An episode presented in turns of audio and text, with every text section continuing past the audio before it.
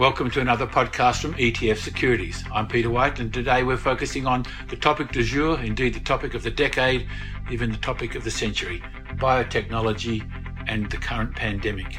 ETF Securities have created an exchange traded fund with the apt ASX code CURE, that's C U R E, which provides individual investors and SMSFs easy and inexpensive access to the US biotech market. My guest today is Kanish Chugh from ETF Securities, who is going to give us some insights into the biotech sector, the Cure ETF, and the likely impact of the COVID pandemic on the sector. Kanish, welcome. First up, biotechnology. Is it part of the tech sector or the health sector? Firstly, thanks for having me. Look, whilst advancements in technology has really driven the, the biotechnology sector, eh, in particular in the past two decades, and I'm sure it'll continue to drive its growth, biotech actually fits into what we would define as broader healthcare.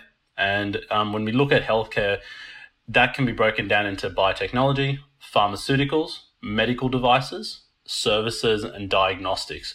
So for Australian investors, some of those healthcare names specifically could be names like CSL, Ramsay Healthcare, Sonic Healthcare, Cochlear is another example. So, in terms of drug development, if we would break it down even further, you have big pharma companies like Pfizer or Johnson & Johnson, which are global names. And then you have biotechnology. And essentially what biotech means is it refers to technologies that use a biological process.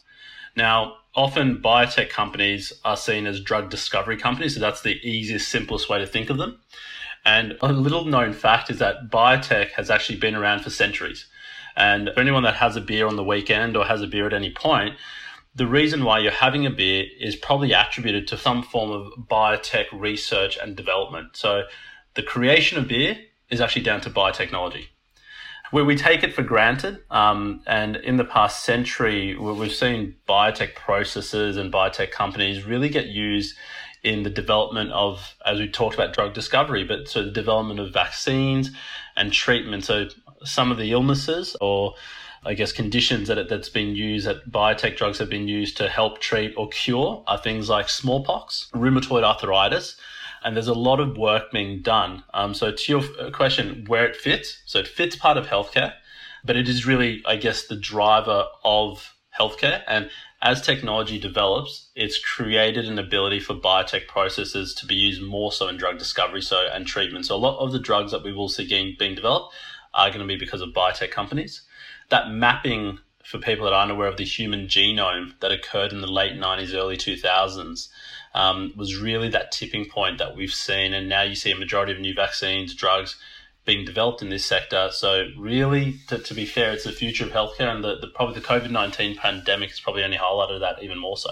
So it's also healthcare innovation to, to some extent, isn't it? To, to a large extent, it, it really is. So it, it gets boosted with the idea of technology um, and, and it uses a lot of you know technological innovations, but biotech really is what will drive um, healthcare. You mentioned CSL. Why wouldn't I just buy CSL rather than bother with going for an ETF in the American biotech uh, sector or American biotech market? So when talking to clients, and we see this quite often in Australia, and um, to be fair, probably most countries, they all have a home bias. Now, in healthcare, Australia is very much underrepresented, even though CSL is the, one of the largest companies listed on the ASX. So, if we were to look at the top 300 companies by size on the um, Australian Stock Exchange, only 23 are healthcare. So, that's less than 10% are actually healthcare.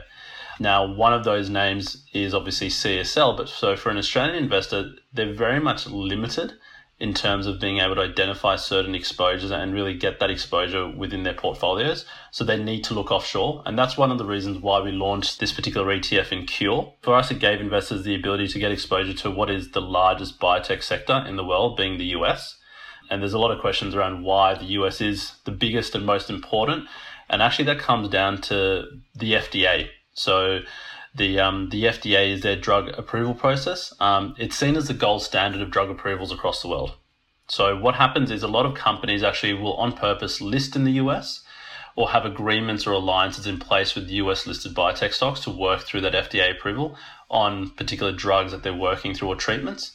And if that FDA approval is granted, well, basically they can apply to have that drug approved very quickly in overseas companies where they're being developed or developing. So it really opens up new doors, so to speak. It's good to know there's still some gold standards left in the US, given what it's going through at the moment. I got to say. Yeah, look, I, I think I think in this particular area there definitely is. Um, and I, another point I just wanted to mention, and this is generally at an investment level, is investors need to be diversified. So yes as an asset manager, we you know we spend a lot of time talking to clients about single stock or single country risk. And that could never be more true in this case. So, in theory, an Australian investor can go out and get exposure to healthcare by buying CSL or buying Ramsay or ResMed, for example. I'm sure they may do. But that is a lot of pressure to put on one stock in terms of this sector. So, as we discussed, if this area is developing so quickly, and it has been again with the impact of and the developments of in you know COVID nineteen treatments and vaccines that have had on company share prices, you know you see certain healthcare companies or biotech companies in particular, if we're talking about drug discovery, they can be up or down, you know, ten percent on a daily basis. Now, why that's the case, you know, they're working through the FDA approval. You know, they may get knocked back for one reason in their clinical trial. They may hit a hurdle, whatever that may be the case.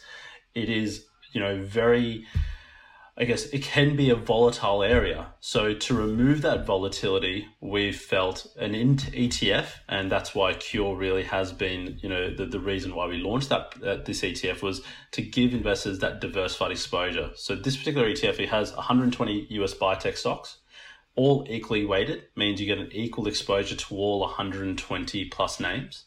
Now that's important because it, where the idea behind this is an equal weight approach is we're not buying the winner or loser we're taking an approach of biotech is the driver of healthcare in the future. We don't know if the smallest company will be the best or the biggest company will be the biggest performer. Not necessarily always the, the, the, the what occurs. So, you know, to spread that risk, we have an equal exposure to all. Is there a greater element of gambling by investing in this sector? You know, there's few winners, lots of losers. Is it akin to gambling or is that just typical of any investing? So I guess uh, gambling is akin to investing in gambling. You know, they, they sort of somewhat go hand in hand. What I would say is for investors, they should, if they're buying single stocks, you know, they need to make sure they do their due diligence. Um, they need to speak to a financial professional.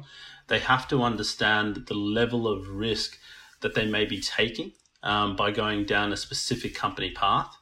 It's why ETFs have really become more popular um, of late is because because of the spreading of risk. Is it? Yeah, it's, it's the diversification as, um, aspect. Yes. You need to be diversified. Whether you need to be diversified across single stocks, so not just putting all your eggs in one basket and buying one name in the hope that that particular name will do very well. It's also a case of being diversified across your entire portfolio, so not buying just one country exposure, not buying just one asset class. So being really you know, spreading out your entire portfolio. And if you are wanting to take those risks of single stocks, well, then you can do that via a satellite component. So, you know, when we're talking at biotech, you know, we, we talked about the, this being, you know, the future of healthcare. We talked about being potentially a bit volatile in terms of some of the underlying names and I, even even the experts don't really know which particular companies will be doing exceptionally well over others. So the best way to get exposure to to this area is via a diversified approach, which is via an ETF or, or an index strategy. Is the biotech sector one that's typically overlooked to some extent by Australian investors or not? Yeah, I th- it definitely is. Um, so it comes down to that point earlier where we talked about the limited healthcare, I guess the, the size of healthcare in, in this country it's there, and we, have obviously got some very successful companies in CSL, in Cochlear, in ResMed, for example. But and a lot of Australians may have some single stocks, but they're very much it's underrepresented as a broader theme. You know, Australian investors, SMSFs, very much either will look at banks, look at the miners, maybe have some property in there, and they may have CSL or, or Ramsay in some way. But really, if they're wanting to play this particular exposure, the the consideration is to look at a, a fund uh, approach and also to consider again that whole idea of diversification. So i see biotech as a megatrend i see biotech as a growth play. Um, i see biotech as a long-term play. So when i'm talking about megatrends you're talking about things like robotics and automation. So disruptive themes. Biotech is one of those it's going to be around for, for generations. It's going to be a focus for people, um, and it's only becoming more and more important given what we've just gone through with um with or currently going through with COVID nineteen. So, what you're saying, some exposure to the sector it would be prudent to say the least. Definitely so. The way in which we would talk about allocating to something like Cure would be as a satellite exposure to being to being a complement to the wider part of your portfolio. So having a view for those particular investors and I need to preface this, you know, those particular investors that have an ability to take on the level of risk because there is some volatility involved in something like the biotech sector. So as I mentioned, it's very much a growth play. It doesn't produce much income. So the yield on the on the index of this particular product is about 1.2 1.3% as a, you know as at the end of May over a 12 month period so the 12 month index yield so it's, it's very small so you're not buying the biotech sector for income. You're buying biotech for the growth aspect to it. So again, a satellite component and very much for that particular type of investor. Well, can we talk about some of the companies in the index? What uh, what ones come to to mind and what, what interests you at the moment? Yeah, so there's a few actually, and I guess there's 123 names in the actual um in the ETF, so I'm not going to go through all 123. But how many are currently trying to get a vaccine for the pandemic for COVID 19? Yeah, so from last check, it was about five or six that were working specifically on some form of vaccine or treatment. A particular company that comes to mind is Gilead Sciences. It's one of the largest holdings in the index at the moment, around 2.17%. Now, Gilead Sciences actually has a market cap of just under 100 billion US. To put that in perspective, that actually makes it bigger than CSL in terms of size. So, you know, you're talking about some very large companies, but you're also in this index, there are some very small companies. But Gilead, they're working on a particular antiviral drug. It's already been around. Um, they developed it for treatment of Ebola. It's called remdesivir and um, they've actually found that it's showing promise of treating COVID 19. What I would say is there's a company like that that are working in that particular area, but that's not the only drug that they're working on. So they're obviously you know linked with treatment of COVID 19, but they're also working on other drugs around things like you know looking at uh, HIV treatment to chemotherapy, for example. So there are a lot of aspects to some of these larger biotech companies like Gilead that are working on, on different areas. I guess many people listening might think, well, has the horse bolted? Have these companies, and particularly the ones involved in the vaccine search, have they gone up so much in value that uh, you, have missed the boat or not? Yeah, so this is interesting. I, I probably wanted to, I wanted to make sure that we discussed it was COVID nineteen has shone a spotlight on healthcare and it's shone a spotlight on biotech, and that will be continuing for the next number of years as there needs to be a focus on the efficient process of the drug approval, the clinical trial, you know, the, the, the drug discovery process that's occurring. There's a lot more investment now. So there's an estimated of 30 to 35 biotech companies that are looking to go public in 2020 in the US. It remains the biggest source of growth. And you know, when we're looking at over the year, this is as at the end of April, when we're looking at the earnings per share growth estimates, biotech actually will see is expected to see a significant positive growth estimate in Q4 2020. Now, it has been impacted in somewhat of a negative way, by the way, in terms of by COVID 19. And that it may come as a surprise to a lot of people. And why? Please explain. yeah, so the reason is this. So, yes, there are companies in the biotech sector across the world that have repositioned to focus on COVID 19 governments around the world have made that approval process a lot more quicker, especially specifically for COVID 19. But it actually has meant a lot of other companies at the moment have had to put on hold clinical trials, development of other drugs, or research into other areas because of COVID 19, because of that shift that's occurred, or because hospitals have been repositioned to counter and to take into account potential cases of COVID 19. So they can't run clinical trials as they normally would. Now, that will eventually dissipate. You will start to have clinical trials come back on. So the impact of COVID 19 initially has been a slight negative for a number of biotech companies that were working on non COVID 19 treatments. Obviously, companies like Gilead or Moderna, etc., that are working on COVID 19 treatments are going to benefit positively. But what I would say, as a result of COVID 19, you're seeing this spotlight on healthcare and the need for the country, for the globe, to really focus on development of vaccines and treatments for various illnesses and research being done into this space. So healthcare spending is actually will is expected to increase um, across the world.